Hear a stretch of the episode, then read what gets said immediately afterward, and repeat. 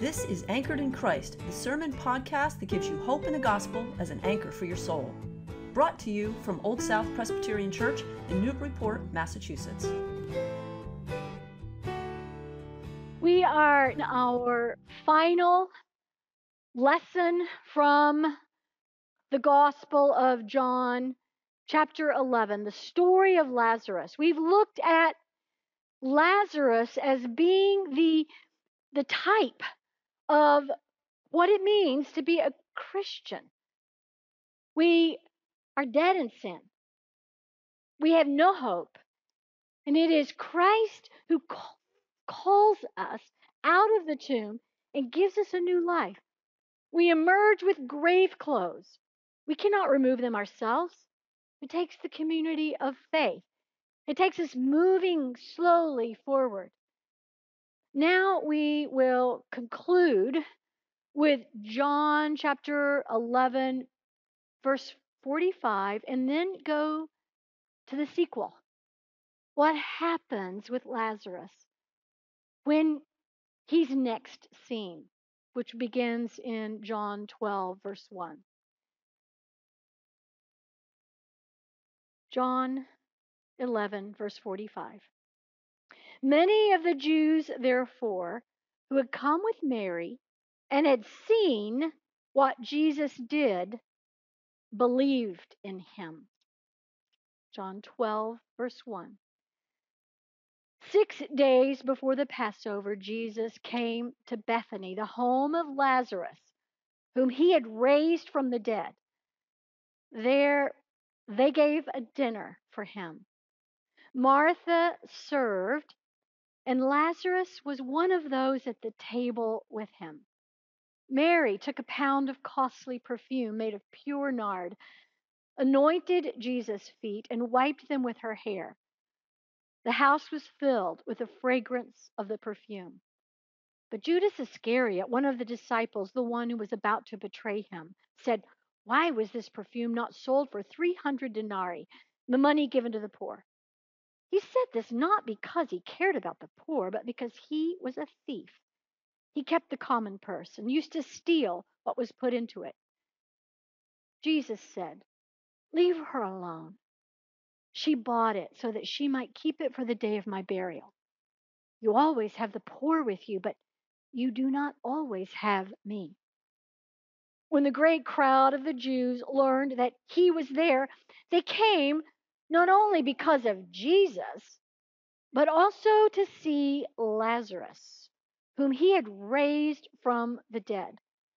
So the chief priests planned to put Lazarus to death as well, since it was on account of him that many of the Jews were deserting and were believing in Jesus. Let us pray.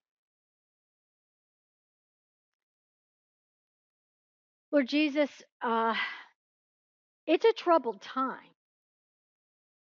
And so we would like for this word to be something that's like that word, to be something that's like that meal that Lazarus and his sisters shared with you. Please feed us with what we need. We pray in your name. Amen. Remember way back when, like February of this year, when you went grocery shopping and you were standing in line near the checkout and all those magazines were just beckoning you with cover titles like How I Lost 30 Pounds in Six Months, or Redecorate Your Home for Under 20 $50. Or I turned my terrible dog into my best friend in three easy steps. These are stories we want to believe that if others can change, then we can too. That word radical comes from the Latin word that means root. Something is radical if it changes at the root that gives forth a thorough and complete change. you and I are experiencing radical change in this world following the killing of George Floyd. Our national conscience has become awakened. Black Lives Matter. Juneteenth is important to celebrate the Emancipation Act. Will 2020 be a radical transformation of how we live as a society? Or how we live as a society?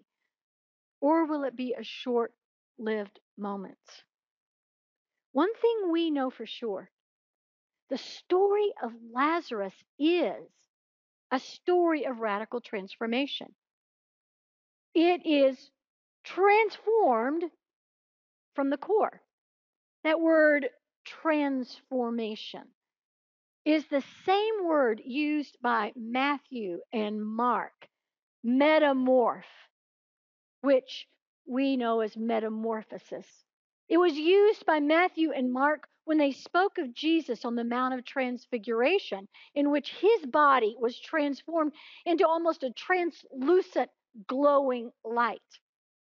That same word of Jesus' transformation is used of us in Romans 12, chapter, chapter 12, verse 2. Us be transformed. We hear it again in 2 Corinthians 3:18. It's a fundamental, radical change of our character and conduct from the inside out. From the text we heard today, we find that living the Lazarus life results in three things radical intimacy with God, radical generosity, and radical witness. Let's look at this radical intimacy. We find this at the dinner party. Begins chapter 12, verse 1. After being raised from the dead, the first thing we hear about Lazarus is that he's among those reclining at table with Jesus. Now, rather than our tables and chairs, they had tables that were low to the ground. You would lean on a cushion on your left arm and eat with your right hand. No knives, no forks, just your hand. So we see Lazarus there. Only days before he's been dead in a tomb, and now he's fully alive. And what do we find him doing? What is his first recorded action? He's reclining, relaxed, close to Jesus. The story tells us that Martha was serving, Mary is giving, but Lazarus, the one who represents us, is resting next to Jesus. This is what the Lazarus life looks like. The hallmark sign is that you have peace being close to the Son of God. There is no more friction or distance, it's restful. Stephen Smith, author of The Lazarus Life, looks, he says, like this it's resting in the presence of God, which we call intimacy. Intimacy, Smith defines as into me see. Into me see. Jesus could see everyone at the table and into their hearts, and they could see in him his love for them. Intimacy. This is what the Lazarus life looks like. It's it's a restoration of what was lost. When Adam and Eve were in the garden, they, they, they had intimacy with God. They had no clothes, they were not ashamed. They walked with God. They were well loved.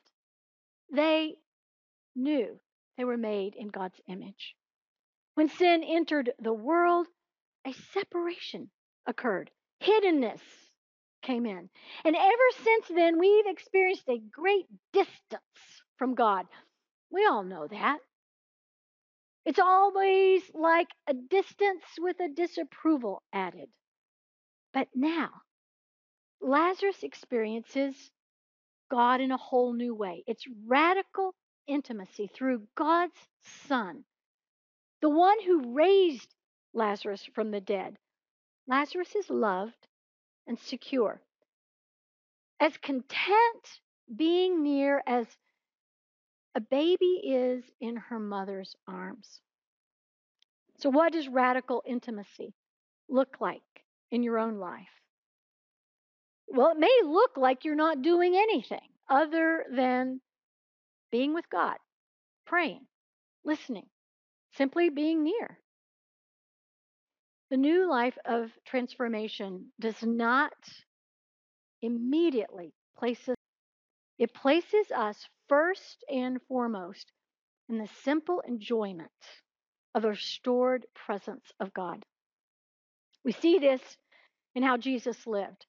Jesus was more active than any of us. And yet you'll see that after his activity, every time he pulled away to be with his Father.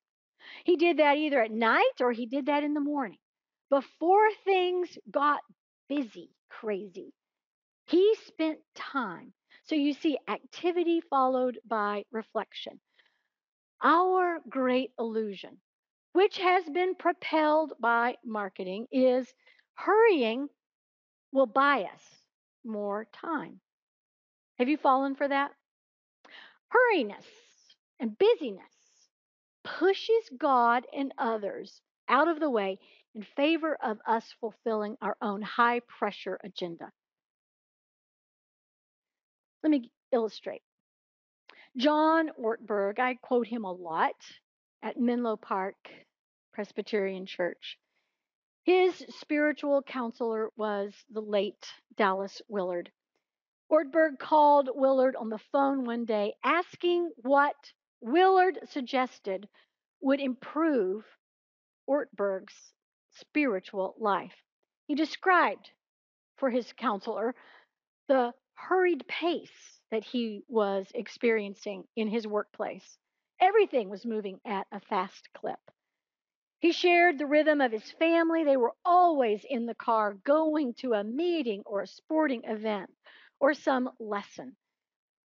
Ortberg shared the fatigued condition of his own soul.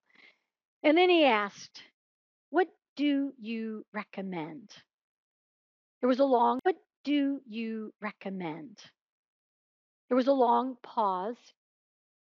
And then Dallas Willard said these words You must ruthlessly eliminate hurry from your life. And then there was another long pause. Okay, I've written that one down, said John Ortberg. He was feeling a little impatient.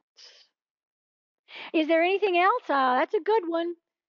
I really would like to know. Nope, said Willard. That's all. There is only one thing. You must ruthlessly eliminate hurry from your life. We are not so much in danger of renouncing our Christian faith, but we are in great danger the hallmark of living the Lazarus life is radical intimacy, which looks like rest, reclining, relaxing in the presence of God through his son Jesus. The second hallmark we see from the Lazarus life is radical generosity. We look at that in verses 3 through 7 of chapter 12. It was Mary's gift, a perfume box that she broke, poured on Jesus' feet. The perfume was the equivalent of $12,000 today. But we hear no question or complaint from her siblings. It appears that they all agreed that this was the best that they could offer Jesus. Why Why does Mary offer such an extravagant gift? Because she is grateful. Gratitude leads to generosity. I know that you have experienced that at one time or another in your own life. Gratitude leads to generosity. Let me share a story from my own. My mother suffered from severe mental illness. On multiple occasions, she tried to take her life. Her last attempt in 1994 appeared to be fatal. She took every pill in the house and was discovered unconscious. She was rushed to the hospital and placed on a ventilator. Her heart required external stimulation to continue beating. An EEG revealed there were no brain waves active. And the family met around her bedside. We determined it was the only right thing to do to remove her from life support. My two siblings and I, I remember, were gathered around her bed and we spoke words of love, of affirmation, of blessing, of what she meant to us, of see you in the future in the throne room of heaven. And then the life support was removed. And she began to breathe. The cardiac stimulation stopped, and her heart continued to beat. I stayed next to her in IC for the next two days. And it was at 9 p.m. the following day that my mother opened her eyes. Mama, you're back, I said. She looked at me and smiled and then said, Sara, I am so hungry. Please get me a cheeseburger and french fries from Wendy's. Oh my goodness. I was in a daze going out to the hospital parking lot. I remember there was rain falling from the sky and I was crying like crazy. I drove through Wendy's drive through and I I realized I couldn't bring a cheeseburger and fries to my mother only. I needed to bring it to the, the whole floor of ICU. I ordered as many as I could so that we could I could so that we could all feast together. It was a celebration. My mother was not dead. She was alive. Generosity is the most natural response to God's work in our lives. What price would you place on your own life? A year's wage? Or so much more? This is why Mary and her siblings gave so gladly the best that they have. Now, you and I have been saved by grace through faith. We are secure knowing we have an eternal inheritance forever. Everything that God it desires for us is ours.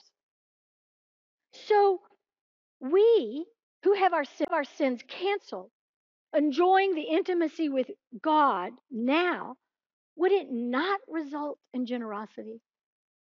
Are you gen- are you generous or are you glum? German theologian Helmut Thielicke observed the glum, sour faces of many Christians. They rather give the impression that instead of coming from the Father's joyful banquet, they have just come from the sheriff who has, who has auctioned off their sins, and now they're sorry they cannot get them back. Mary's generosity was pouring a pint of nard on Jesus' feet, wiping it with her hair, and the aroma filled the whole house. How do you show Jesus your love for him? For many people, the most valued space Rosario Butterfield helps us see that we can generously use time and space by hospitality. Doesn't mean that cat's hair is not going to be on the furniture or in the mac and cheese. It doesn't mean that things are going to be looking great or that even our attitudes are as excellent as we would like. It means come as you are into my life. We will social distance for a while longer, but come into my yard. Let me talk to you on the phone. Let me give you a time and space that is yours. Do you know how desperate people are for that? You can be generous with radical generosity. That's evidence of living the Lazarus life. Third, we see radical witness. Third, we see radical witness. We see this in this thank you dinner for Jesus. It was a brave thing to do. If we read earlier in the last part of chapter 11, we would find that the Sanhedrin, the ruling authorities, had put out a warrant for Jesus' arrest. Associating with Jesus was dangerous. You were supposed to report him to the authorities if you saw him. If you did not, you were an accomplice of someone they deemed guilty. But Jesus' friends openly host this supper. Lazarus is now front and center for everyone to see. And many people come. They gather to see Jesus and Lazarus, whom he read of the town. Everyone wants to see for themselves. It's not a spectacle like you think of at a carnival sideshow, because the scripture says that when they came to see, they became convinced that they were seeing a piercing sight of supernatural power unleashed on earth. The evidence Lazarus himself. Seeing Lazarus caused them to put their trust in Jesus as the Son of God. I have a question Is your life good bait? Is seeing you good bait for catching for the great fisherman, Jesus? Is your life supporting evidence of Christ's claims? Living the life means that your life will be made so attractive by Jesus that others cannot resist being found by the shepherd of their souls. This is radical transformation. I close with a story written in the Chronicles of Narnia, C.S. Lewis book series, The Voyage of the Dawn Treader. It's the story of Eustace. What a name. Eustace was a nasty boy. He was thoughtless, he was careless, he hurt people's feelings, he was rude. He was insensitive, he was only for himself. His behaviors turned him in Narnia into a dragon. And when he realized he was a dragon and he could do nothing about it, he was met by it. He was met by Aslan, who is the figure representing Jesus in these stories. Aslan bids him to come to a large pool. It's actually a well with water bubbling up from the bottom. And he, the dragon Eustace, wants to get in so that he can be relieved of the pain that he has in his arm of a of a a gold bracelet he stole that is hurting him because it's cutting into his skin. But Aslan says you must undress first. And so Eustace begins to scrape the scales off of his body and he peels a layer off. But there's more. He scrapes more. And there's still more. And he scrapes again. And he realizes he can't undragon himself. Dragon himself. Aslan says, You will have to let me do this. And Eustace lays down on his back, and Aslan takes his sharp claw and cuts deep, deeper than Eustace thought he could even tolerate. And there is the sensitive boy is delivered into the waters, and he wants to swim in it forever. Lewis uses this as Lazarus' life. And we would think that Eustace was very, very good after he became undragoned and was made a boy again. But hear Lewis's words. It would be nice, fairly nearly true, to say that from that time forth Eustace was a different boy. To be strictly accurate, he began to be a different boy. He had relapses. There were still many days when he could be very tiresome. But most of those I shall not notice because the cure had begun. The invitation is for the cure to begin. You and I are invited into the Father's house to sit at table with Jesus, with siblings around the world. It begins now. And it will show itself by our willingness to receive the new life and to allow what transformation the Lord brings in our lives. Let us pray. Oh, Jesus, I pray that on a Father's Day, we might find ourselves in the lap of the Father. Through Jesus, by believing this word, and that we may never want to leave again. We pray this in your holy name. Thank you for listening to this sermon from Old South Presbyterian Church in Newburyport, Massachusetts. If you'd like more information about our historic church, or you'd like to find out more about the gospel of Jesus, please visit our website at oldsouthnbpt.org. The peace of Christ be with you.